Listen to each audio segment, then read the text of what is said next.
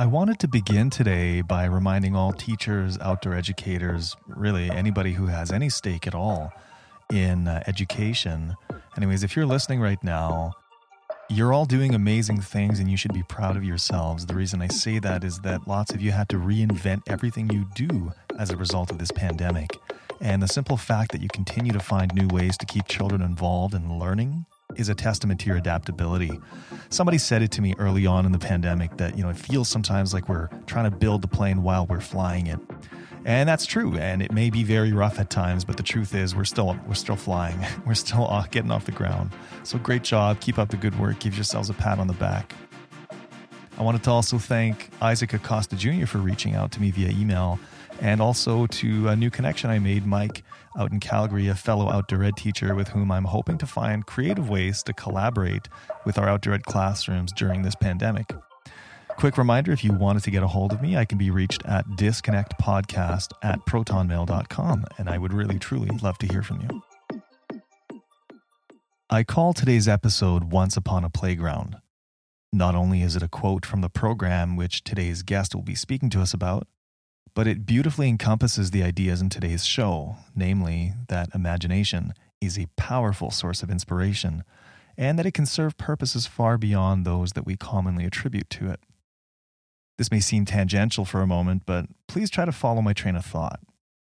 In a 2012 study titled The City Snuffs Out Nature Young People's Conceptions of and Relationship with Nature by Pam Pointon from the University of Cambridge's Faculty of Education, it was noted that not every student experiences the countryside the same way.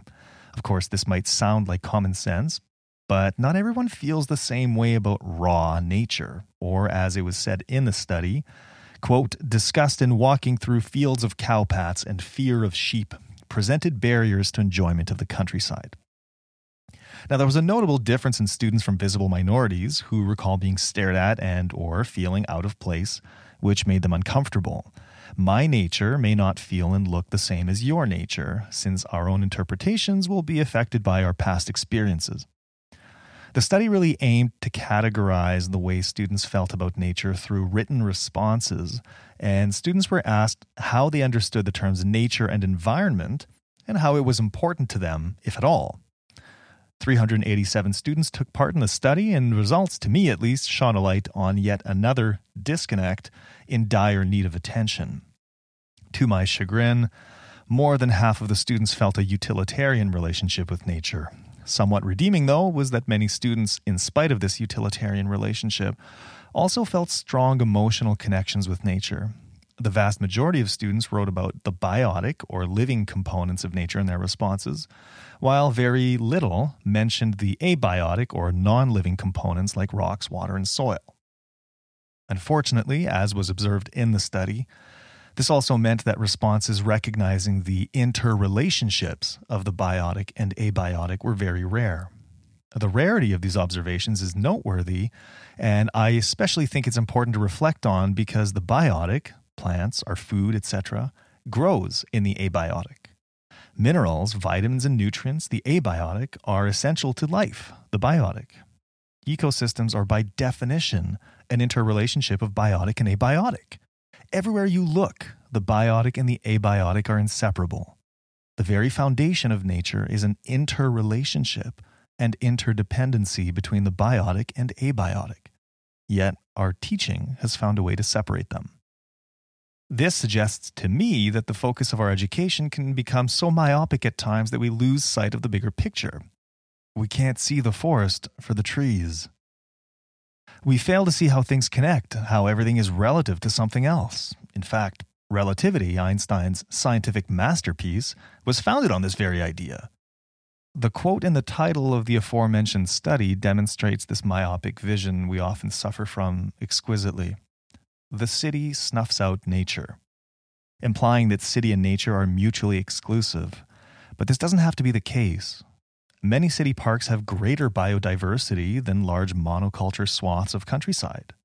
Many ingenious animals are finding ways of inhabiting urban landscapes with tremendous success, notably raccoons or, for example, New York's Central Park coyotes. City and nature can coexist, even if they don't always. But back to relativity. I recently read through a 1929 interview with Albert Einstein by the Saturday Evening Post. Yes, the same Saturday Evening Post that's so well known for its Norman Rockwell covers.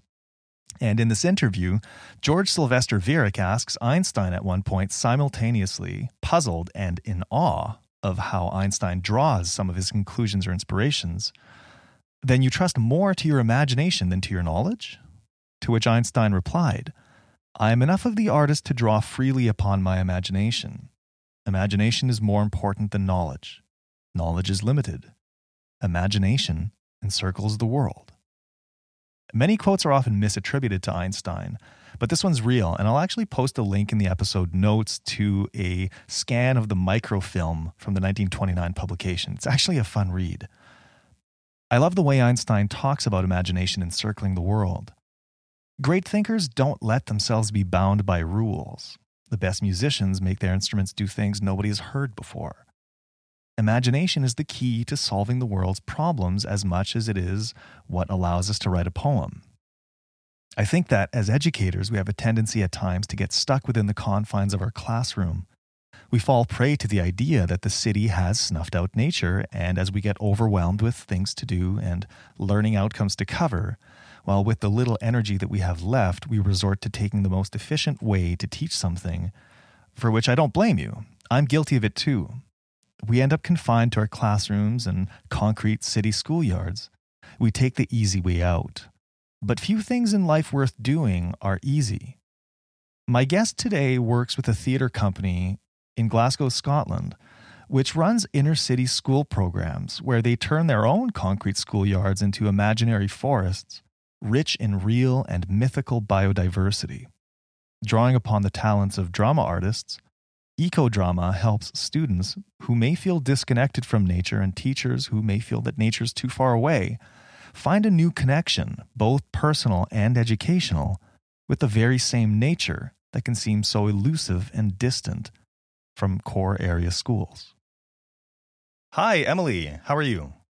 Hi, Joel. I'm good, thank you. Thanks for having me. Oh, you're very welcome. Thanks for joining me. So, you work with a theater company called Ecodrama. Who are yes. Ecodrama? So, Ecodrama are a children's theatre company based in Glasgow, in Scotland. We were founded in 2007, um, uh, primarily as a response, a creative response to the local and global uh, climate issues that we're facing. Um, so, we make uh, theatre, we produce creative learning projects, and uh, deliver drama based workshops all around the themes of environmental sustainability, ecology, um, and uh, nature connection, essentially. Uh, the goal is to nurture children's natural curiosity and wonder for the natural world and ensure it becomes and remains a, a, a core uh, value in how we live our lives. Um, so uh, yeah, that's that's our our primary goal. I, ha- um, I have to admit, in all of the reading I've done on the subject, Ecodrama is likely one of my favorite initiatives. So I'm super oh, thankful that you took the time to speak with me. I think it's just an amazing product or project. Oh, yeah, um, thank you so much for having us. Yeah. I, I remember on your website also reading about uh, something that you guys call the UK's first living stage. What is yeah. the living stage? Oh, that was uh, probably the project um, that's closest to my heart in terms of what we've produced over the 13 years we've been in operation. So the living stage um, essentially uh, was a, a, a biodegradable edible and recyclable stage that we grew with children ac- across Glasgow from seed. Um, so you grew so with the students with the students. Oh, yeah, so amazing. children aged five to eleven at um, four different primary schools um, in the north, south, east, and west of the city of Glasgow. Um, we started the project in March to coincide with the growing season, and we planted loads of uh, native Scottish plants uh, from vegetables, uh, fruits, herbs, and flowers. All that um, we uh, knew would come to fruition around about July, August. And so, yeah, over the timeline of the spring, summer, um, the children in the four schools cared for the plants. Um, they took part in design workshops with uh, Ecodrama in collaboration with um, Australian uh, set designer and eco scenographer Tanja Beer, who is the sort of founder of the concept of the living stage. And she came over to, to the UK and to Scotland to um, collaborate on the project with us. And they undertook des- design workshops with Tanja and sort of creative design workshops with myself and a drama artist, um, looking at the concept of uh, a, a, stage made from plants, and we explored themes to do with home, seeing our wider planet of, of as home, and uh, themes to do with how plants can uh, nurture and heal us. Um, and so these creative development workshops essentially informed uh, the creation of, of the show that we ended up producing, the professional uh, Ecodrama company, which we created. Um, so, so what happened was in the summer holidays, uh, we went around in our biodiesel van and collected all the plants from the schools as they were closing for the summer holidays, and we took them to a polytunnel to look after them over the summer months of June and July.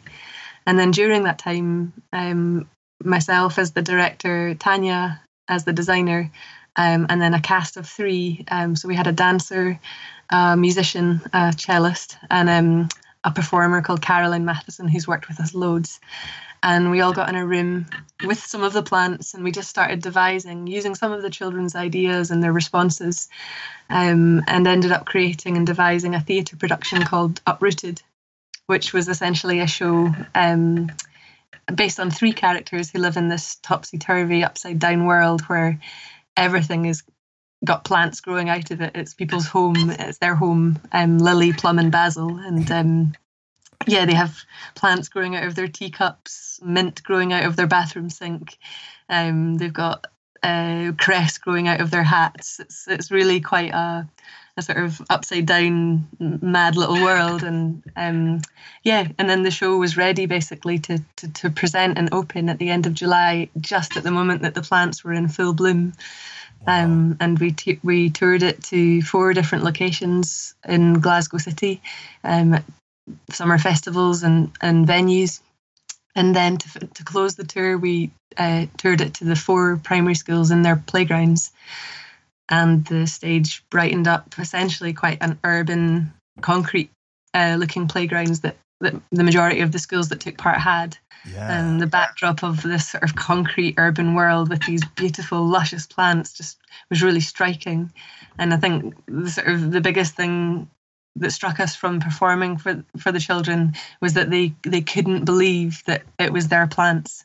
They were, you know, saying, "But this is all this is a trick." You know, how did these plants grow from seeds? Because they had last seen the plants in June when they were sort of mm. medium seedlings, and then the magic that happened over the summer holidays. You know, and we had courgettes bursting to life, and beetroots growing, and squash, and um, you know, all these these plants. So I think that was the biggest sort of wow moment for the children was them going, these are our plants, and yeah. they're in a professional theatre production. And and after the just, show was, was this just this past year? Um, well, this was 2015, um, and it was yeah. So it's it was a, a, while ago now, and we've always wanted to do it again, but um, it was such a huge undertaking for such a small company oh, in that. terms of resources. You're and talking about the greenhouses and the transporting. Like, yeah, it was huge. The, yeah, yeah, the logistics of it all just seem yeah, incredible. Absolutely. And at a time when we were, I really, you know, at, at the time it was just myself working full time for the company and managing everything in the office with um, somebody in helping me two days a week. It was just, you know, we were just massively understaffed for what we did, but I think mm-hmm. we because we struggled through that and kind of the goal, you know, was what kept us going. And um, yeah, were were we to do it again, we just make sure that we were properly staffed. But um, at, at, the dream. end of the uh, yeah, it was um, and amazing to work with Tanja Beer to bring that to life. Um, it was also so Tanja's growing living living stages all over the world. The first was in Castlemaine in Australia, and they grew a stage using old apple crates, which were local to that particular area of Australia. Mm-hmm. And um, then she came to the UK to Wales and she did a, another living stage there called the Transplantable Living Room. Mm-hmm. Um, then uprooted in Scotland in Glasgow with us. Um, then she went on to do further living stages in New York, um, Melbourne. so she just keeps going with it, and so we were we were really proud to have that. And one of the key concepts of the living stage idea is that um, the the um, sustainability of the set is designed in from the very start of the project, so we knew exactly where where that set was going to go at the end, and yeah. so that we wanted to reduce waste from the very start. So I feel like this is such a great idea and so even accessible to to school teachers. I have a colleague who does uh, school plays on a yearly basis, and I think yeah. she would just go nuts over this idea. Uh, I'll yeah, have to mention absolutely. it to her because you Please can do it on a really small scale. Definitely, yeah. You know, you could do a small garden play, for example, in your school grounds, and and decide to, grow, you know, plant that stage together, and then, you know, work in groups and do small mini- miniature plays. Is that using that as a backdrop, or, um, yeah, it's got so much, so many creative learning possibilities and performance op- opportunities, and um, as soon as you place plants in a sort of performance context, they really become um, really magnified and and um, one thing we talked a lot about during the process was seeing the plants as co-performers. Mm. and um, you know we even had we had understudies. We had you know we'd rotate them on a daily slash weekly basis depending on the type of plant. And we'd have like cast one come out for one performance. Then we put them back in to rest in the polytunnel. And then cast number two would come out do the next show. And yeah. um, just to make sure that we we had a sort of care of duty to these living things as well. Which is an uh, interesting segue into crop rotation rotations. Absolutely, absolutely. So there's got many offshoots from this, and um, and a, a, hu- a huge project to just learn about plants and really reconnect with with soil and um, the food that we eat and um, native plants. I learned so much myself on this journey about uh, local plants that were used in the past for healing, um, plants that um, provide different vitamins and um, just old folk stories that came with certain plants, like and so you so you weren't an expert orange. then before you uh, before you took this no, on. No, absolutely, and I wouldn't say that about myself for any of the things with Ecodrama. That's the thing. I I feel like the work. I started the company purely, you know, as a, as a real gut response to what was going on in the, in the natural world, as of an emotional response, and um, I find that with every production that I've directed or or devised, um, my journey is is is coming from a place of curiosity and sort of almost relearning things mm-hmm. um, that I've learned as a child. You know, one of our shows, The Worm and Underground Adventure, I felt like I was going on that journey that I probably went on age two or three, discovering what worms were. But um, this time it was with a sort of well with an adult brain but also trying to reconnect with that childlike sense of curiosity and wonder mm-hmm. and um, i find that you know with, with, yeah with every play that i've written there's definitely been a a journey of um, knowledge and learning and and that's what drives me is is you know to it keeps me interested as well as a maker and yeah um and I, that, I think I think yeah. that's really such an important message for teachers to hear because you know, when mm. we try to get teachers to go out on a limb and try something new, and they say, "Ah, but I don't know the plants." Yeah. yeah and so you learned. You learned as you went. Absolutely, and and then your interest and passion rubs off on the children that you're working with, and you know if you're excited that you've just learned that, oh wow, this plant borage in old Scotland, they used to give it to, as a medicine to help give people courage. Like that's really mm. cool. This this fact, and they mix it up into a little tea, and yeah. and then you know, and then you can think of ways that you want to weave that into. Well, for me, it was weaving it into the story of the play, and um, yeah, I guess that's it. If you've got an inkling, you know, to to learn about something, then um, you know there's there's so much that can come of it and especially when you're working with young people and absolutely. They're just a yeah, constant just source of inspiration. Like they uh, yeah the, absolutely. the wonder um, in their eyes is always there. yeah absolutely. And yeah i think the exciting thing about the living stage project was that the stage in the end got replanted back into the one of the playgrounds of the four schools that had a kind of metal fenced area in their playground and we replanted the stage into this area and transformed it essentially into a unique kind of creative play space that the school can now use yeah. as a space for storytelling or outdoor learning or gardening. That's such um, a beautiful collaboration.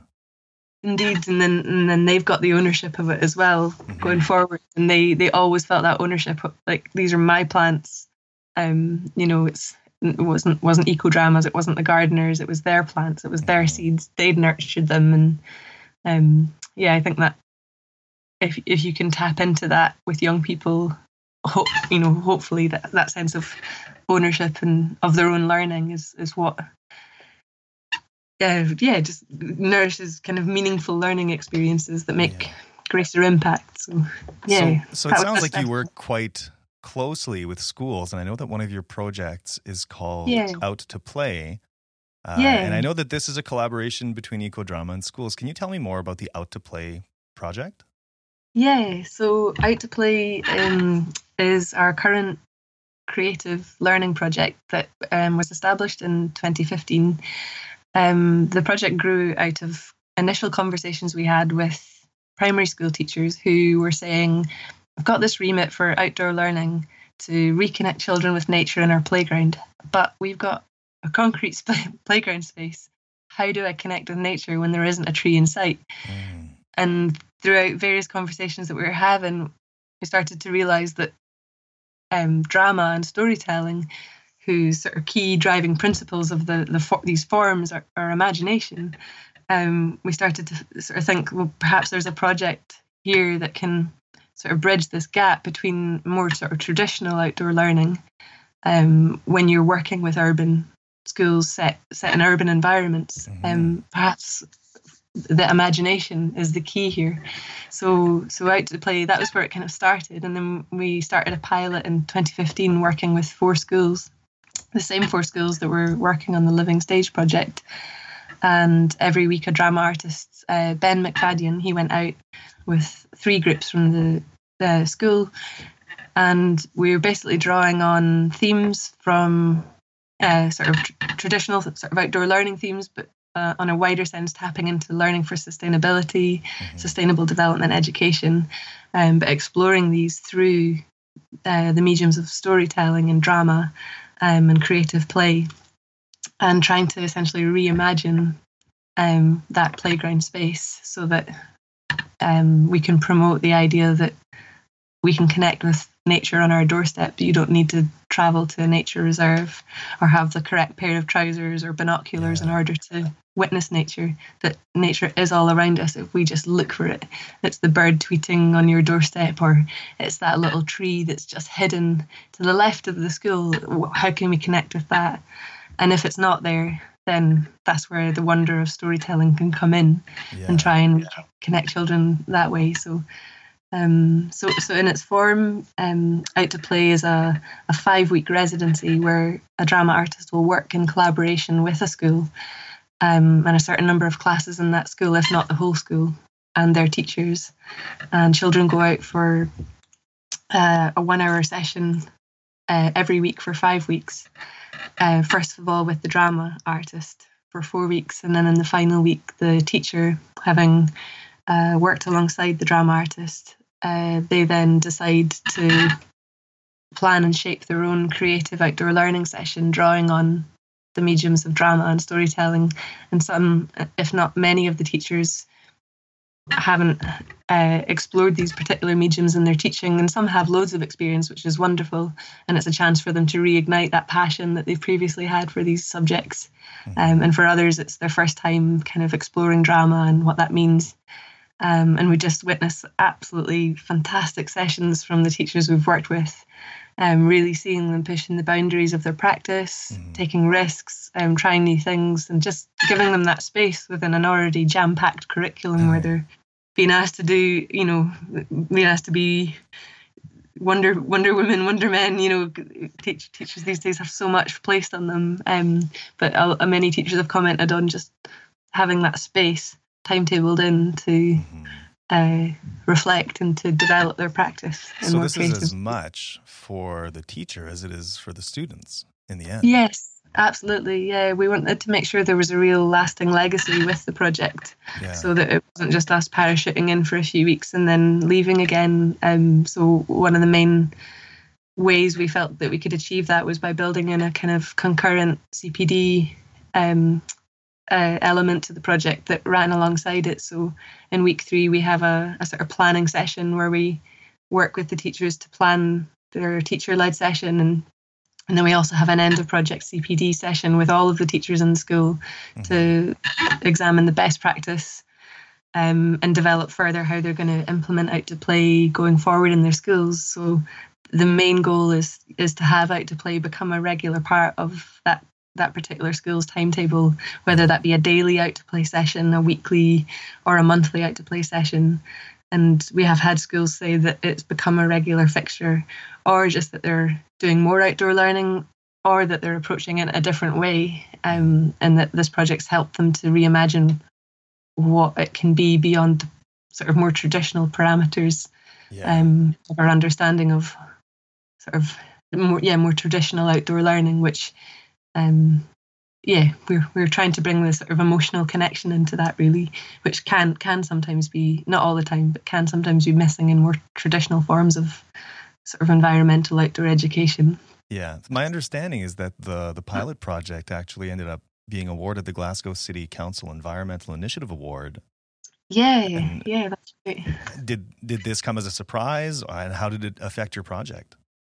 Yeah, I think that was the real catalyst towards it becoming a um, continuation and a four-year project thereafter. So the the the Out to Play project in 2015 was was a pilot. We didn't know where it was going to go, um, and and we we did the lo- the Living Stage project um, alongside this, and yeah, I think by the end of the project, when we we held one of our biggest CPD sessions in the city to date, we had we held four in the northwest, south, and east of the city, and we had almost hundred teachers attend, which was the most that we'd ever had at any of our CPDs.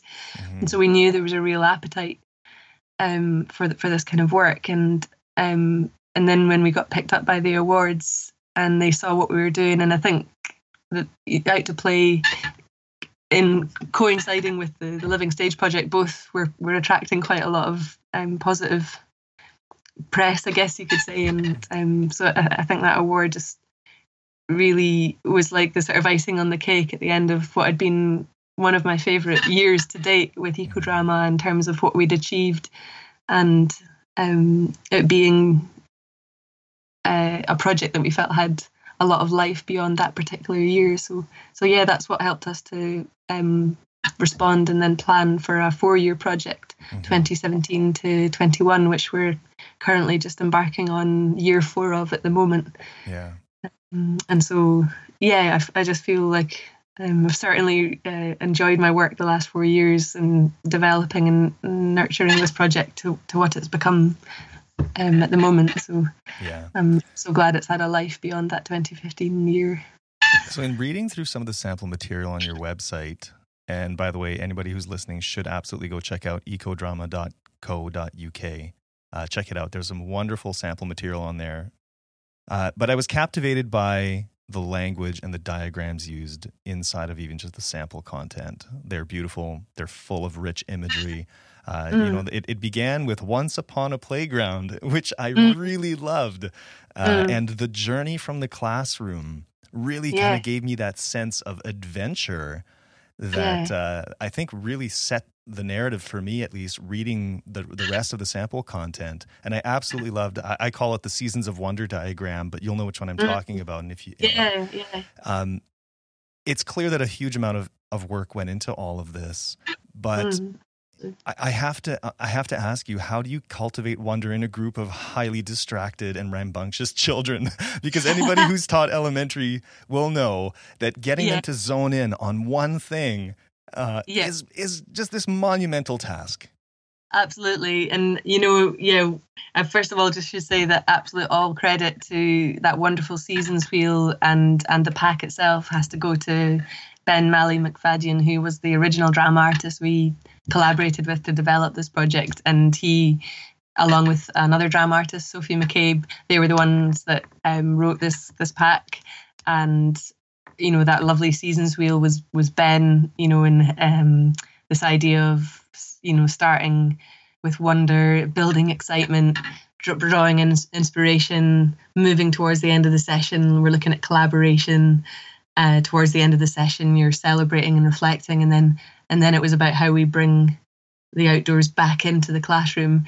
Um, so a lot of these concepts were, um, you know, they were developed as the project went on and then really crafted. But yeah, but when thinking of your question, and Ben would be absolutely best placed to to ask, answer this because this was his his daily challenge with how to play, mm-hmm. um, in terms of working with groups from age five right through to uh, 13 uh, to, to 11 sorry and um yeah i think that the seasons wheel was kind of integral into getting their focus i suppose yeah. so um with that initial wonder stage i suppose the beauty of of being um oh what should I say the beauty or sort of the luck of not being their regular teacher yes it already gives you like uh, a sense of focus that they um, they they may not have in their sort of regular class. So we always recognise that that helped mm-hmm. um, with with the drama artist being that outside person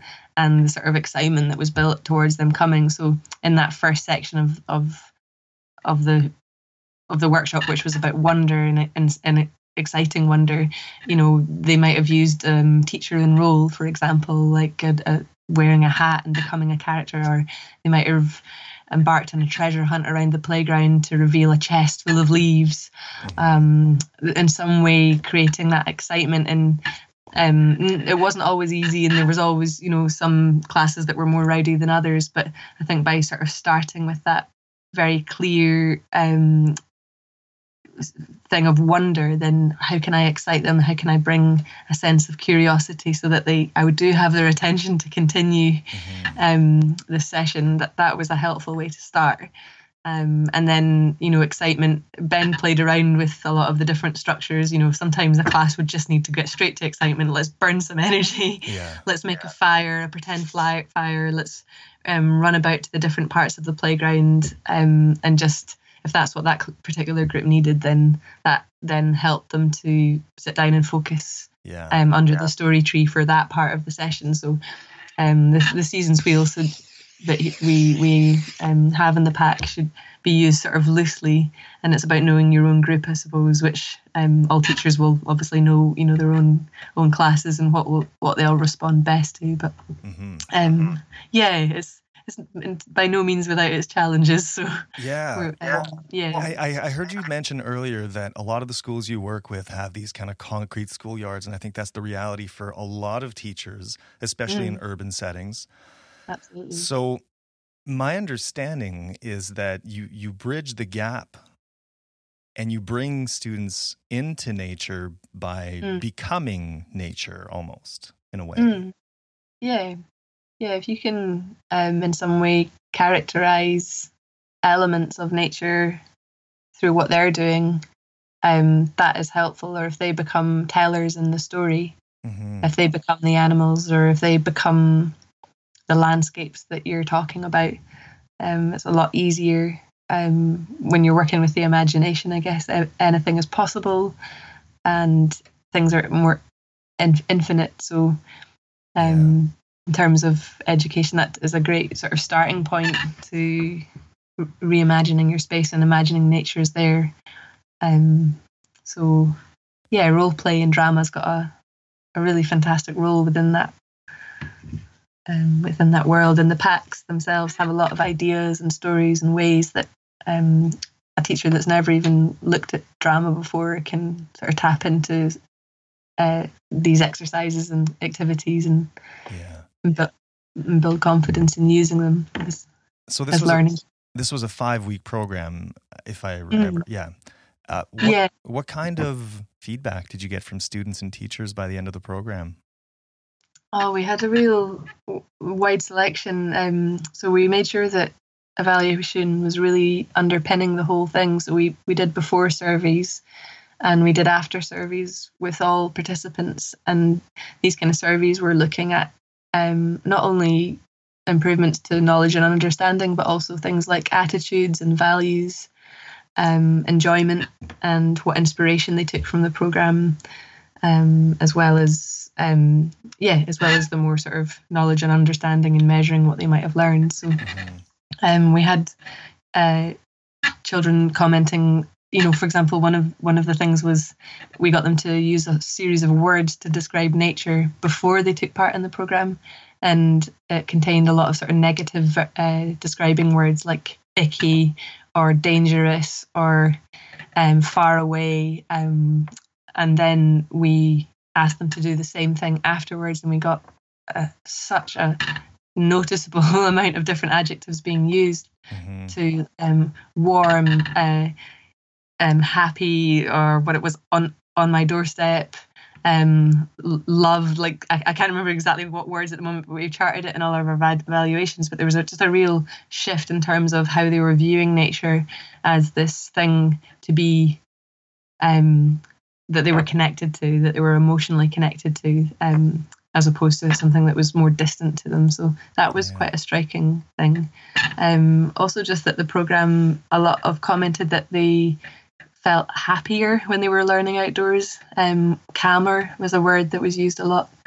Um, a lot of teachers commented on particular children who didn't respond to more traditional forms of classroom learning suddenly coming out of their shell mm-hmm. uh, or responding behaving better when they were outdoors um, turning on the head what they'd thought they'd behave like outside mm-hmm. um, and then a wonderful one that happens a lot with drama anyway whether it's indoors or outdoors loads of comments about you know, from teachers, that particular pupil's so shy. I hadn't heard her speak since she started school, and suddenly she was standing in front of her whole class performing a small, a short scene. Um, so this kind of transformative kind of um, power of drama, or pull, pulling out uh, shyer, quieter characters, and um, and also just helping with group work and communication and these kind of things were were strong yeah. indicators. And yeah, so this nature- evaluation was done by Ecodrama. It was done by Ecodrama, yeah. In so partnership we, with the teachers, or, or was there? Because I'm I'm hearing that uh, you did your own evaluation in terms of getting student um, to monitor kind of the changes in behavior, but that yeah, uh, the teachers did their own perhaps evaluations on curricular outcomes beside that. Yeah, yeah, so the teachers did their own, uh, and they also undertook the evaluations. It wasn't Ecodrama that um, we we wrote the questions, but we didn't um, we didn't deliver it. It was yeah. the teacher that delivered um, the before and after surveys and um, got the children to give the most honest responses, these kind of things. I'm just, um, I feel yeah, like this is such a, an opportunity for amazing cross curricular assessment in terms of mm. you can assess language skills, you, you, know, you could do ELA, you could mm. do science, you could do social studies. I, I feel like Absolutely. there's a lot of different kind of curricular outcomes that could be satisfied Definitely. or could be met through this program. Absolutely. It just grew arms and legs. You know, we didn't really you sort of, yeah, it was only once we were in and doing it that we realised how much teachers were um, using this program to, for example, develop literacy mm-hmm. and numeracy and really focusing on these things. But health and well well being, yeah, the expressive arts, which are so holistic anyway in their approach. Um, and then yeah, you've got social studies. You know, almost yeah, almost every subject within the curriculum is, is incredibly interdisciplinary and um, in terms of teachers' responses, I think they were um, a lot of were were really enthused, um, saying they didn't realise that uh, the power of imagination in outdoor learning. Mm-hmm. Um, so to to hear that response often and in a positive way was really encouraging for us, um, as we we felt that that was the kind of crux of it. And then you know storytelling and drama were the were the tools that we were using to promote that. Um, so hopefully, a lot of teachers are, are now tapping into their creative side and a lot more, um, and uh, in using these art forms that they might not have otherwise used um, yeah. before. So these were students, if I recall, ages five to eleven.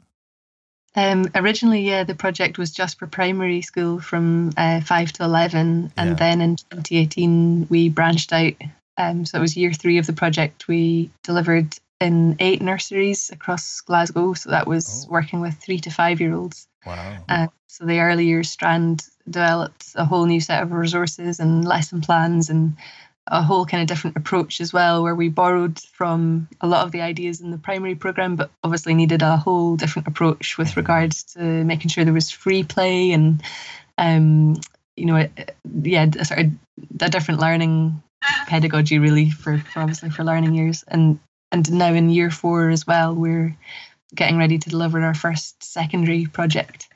Which, wow, yeah, which is yeah. kind of where I was going with this. Is I was wondering, yeah. could the program be adapted for something beyond the early years? Because I, I think I teach mostly high school. I've taught elementary in the past, uh, yeah. and to get that same amount of wonder, that we call it, uh, you know, grades nine through twelve or secondary one through four, which would be kind of ages fifteen or fourteen through 17, 18.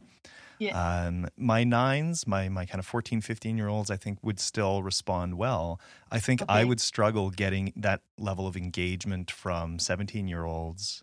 Yeah. So, yeah. but I'm also not an, uh, a drama artist. So, how would yeah. you, how, how, it sounds like you've begun this process. How, how would you adapt this for use beyond the early years? Yeah, so we've just begun this process, I should say. So we um, had a meeting and we were all set up to deliver our first secondary project, which in, which was in May, and unfortunately due to the pandemic, it's been cancelled. Mm. Um, but during this process, as we've been planning it, we we actually chose to just work with the S1, which is the 13 year olds. So it's the mm. first level of secondary in Scotland. Um, and the reason being was we felt that you know in terms of making the leap into secondary working with those that had just graduated from primary school would be a good sort of bridger for us as well. Baby into, steps. uh, you're totally with us, yeah. Because like you've just said, I think we were we were ourselves daunted with working with maybe anyone from 15 plus, um, particularly when in this country, and I'm sure it's the same in yours. There's such a huge emphasis on exams, Absolutely. and you remove them from that exam curriculum you've got to really justify what they're doing. And um, so at this stage, um, I, I've given it thought, but I, I don't have the answers. And mm-hmm. uh, you know, obviously, drama as an art form can work with with older um, young people as well. And um, it's not to say that we would never go there, but um, I think when we spoke to the the secondary school, they seemed really excited and felt that their S ones still had a real sense of childlike sort of spirit about them and a, a, sense of play. And they said they got really excited about treasure hunts and these kind of things. So I think we felt a, a little bit more confident that we can borrow from um, what out to play upper primary was, but also develop yeah. that as well. So, well, I almost um, wonder if uh, you know, at the early years, you really do focus on wonder and you try to create that excitement about being outside with the the kids. Yeah. But I almost wonder yeah. if simply shifting the focus towards more dramatic experiences yeah. in high school might set the stage yeah. a little better for the the level yeah. of kind of cognitive thinking that they're capable of. Absolutely, I think you're you're spot on. Yeah, so the there's a um the the one tack that we were going to take with with the S ones was using a lot more process drama, um, as opposed to sort of traditional storytelling and um, yeah, those more exciting drama techniques that we might use at primary. Um, so process process drama, how we were going to use that was we were going to create, um, uh, and I still hope this project will go ahead as well. But we we were going to create a, a three part workshop where they travel to the future uh, and they hear about how we didn't solve the climate crisis in time, mm-hmm. and we see we hear stories from people in that time and they're trying to send a message back to 2020 mm-hmm. and hope that people um, can start to do the right thing um, to address the climate crisis. So that's the kind of premise. Um, but then through using role play and debate, we're hoping to engage in a more cognitive way and through them taking on uh, roles as, for example, a community council or um, government officials or um, people across the world that are affected. We're hoping that we can start to develop different viewpoints. Um, so it's tapping a lot into global citizenship as well, and mm-hmm. um, yeah, and and using drama and role play, hopefully it gives them that emotional connection, and also uh, uh, it gives them the uh, space to develop their opinions yes. and process emotions about the climate crisis in a much more in a safe space that they might not be getting in regular in their regular school timetable or they might not be getting at home and so we also wanted to try and address with this program um, climate anxiety mm-hmm. um, and doing so in a sensitive way through the guise of the drama um, so so that that was our that's our our plan we haven't yet delivered it but um, we're, we were literally in the process um, of, of writing this program at the time everything just got cut cut yeah. short Yeah, um, I absolutely love that idea of, of coming back from the future. In fact, I think I'm going to use that in my grade 10 science class. Oh, great. Yeah, we, yeah. We teach absolutely. a lot of ecology in grade 10 science. And uh, one of the things we want to teach is, like you said, um, you know, sustainability, global yeah. citizenship, all those types of things. I think that's wonderful. And full disclosure. I'm a huge fan of role playing games. Oh, fab. Um, so, so I think that there's a lot of, of room in there to to explore that. And and you'd mentioned giving students a safe space to explore who they are, to develop their opinions. And I think uh, role playing and drama is so powerful in that regard because it allows you to be someone you aren't, or it gives you it, it gives you kind of the green light to be someone you yeah. want to be. Mm, mm, exactly. And Absolutely. so you can say those things under the guise of, you know, wearing a different hat. Meanwhile, yeah. you're kind of coming to terms with, is that really the way I feel about it? Mm-hmm. Exactly. So I love that. Absolutely love it. Yeah. My last question, my last question. I won't keep you any longer, I promise. so yeah, I, I, I, live in Canada and it yeah. doesn't matter how badly I want to work with Ecodrama. I go up uh, to my administrators and I say, you know what, there's this amazing group of, of drama artists. I wanna I wanna bring them into the school, but I need oh, you to foot the bill for a couple plane tickets from Scotland. Um, yeah. I know exactly what the answer will be. exactly. So, yeah. Your program is amazing. I think it's exactly what we need in terms of getting kids outside, reigniting their senses. Um, mm. And I want to start this in my classroom. You've given me a great idea, but for someone who's teaching in elementary years, someone who's teaching mm. in middle years, if you had mm. to give them just one piece of advice based on your experience, everything mm. that you've learned from the program what's the what's the little kind of piece the nugget of wisdom that will mm. help them get past those early challenges into starting something like this with their classroom oh gosh yeah that's a big one um i guess I mean, if it's a little nugget, I guess just trust in the ability of your imagination to get you where you want to go um, for everything, basically, you know, in, in anything that you do. Um, but yeah, in terms of sort of practical uh, advice, um, you know, of course I would say this, but if you if you're looking for anything to develop more imaginative, creative resp- responses to outdoor learning, um, you know, please visit our website, uh, theecodrama.co.uk, and we've got resources that are there to purchase for a small amount um, and we can send hard copies all over the world. We've posted to several European countries, and Australia was our latest. Mm. Um, and there's loads of tried and tested games and activities and lesson plans um, for early years practitioners, um, primary practitioners, but also educators out with formal school environments. Um, and also, you know, just having a look at our website and being inspired, maybe the productions that we've written um, so, you know, for example, we've we've written a play called The Forgotten Orchard. Um, you know, if you're looking to start a, and plant an orchard with your children, you could look at some of the ideas that are in that play, um, and and build that in. Do some storytelling sessions yourself with pupils um, to ignite their senses about what they're about to plant. Um, there's a whole wonderful world of apple trees and fruit trees that have got lovely uh, stories attached to them. So, mm-hmm. so yeah, that, that would be a good place to start in terms of using um, using art to advance sustainability. Yeah. Um, but uh, yeah, trust in your imagination. I, I think that's and um, ask what if.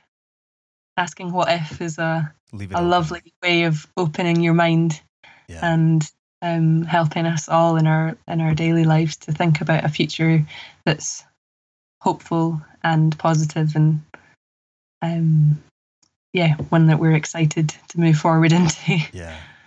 Well, thank you so much, Emily, for taking time out of your day to speak with me. Oh, I really appreciate all of the insight that you you've left me with and that you've shared with everyone who's listening. So oh, uh, thanks, thanks, thanks so much.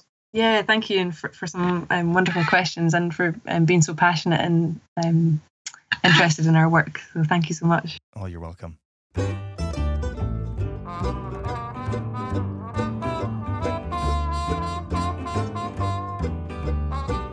David Sobel, a well known author and place based education researcher based out of Antioch University, outlines seven design principles for lessons and activities in his book, Childhood in Nature Design Principles for Educators.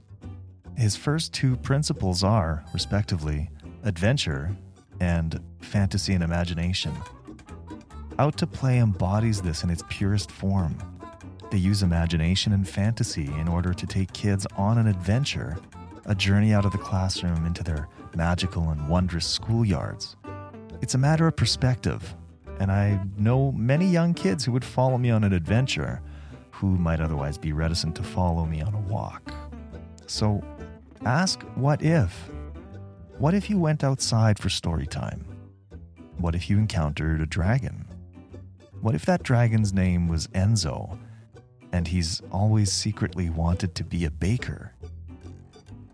What if you planted a few seeds? What if you gave it a try? What if? You fill in the blanks. How often have you told students to believe in themselves? Heed your own advice. Believe in yourself. And as Emily so eloquently put it, trust in the ability of your imagination to get you where you want to go. I'm going to go pop by Enzo's bakery. I can already smell the delicious loaves coming from his dragon breath oven. Thanks for listening to Disconnect, the Outdoor Education Podcast. If you enjoy the content I'm producing, please subscribe and leave some feedback about the show. If you know someone doing something noteworthy, I'd love to hear about it. I can be reached at disconnectpodcast at protonmail.com. I'm Joël Charrière. See you next time.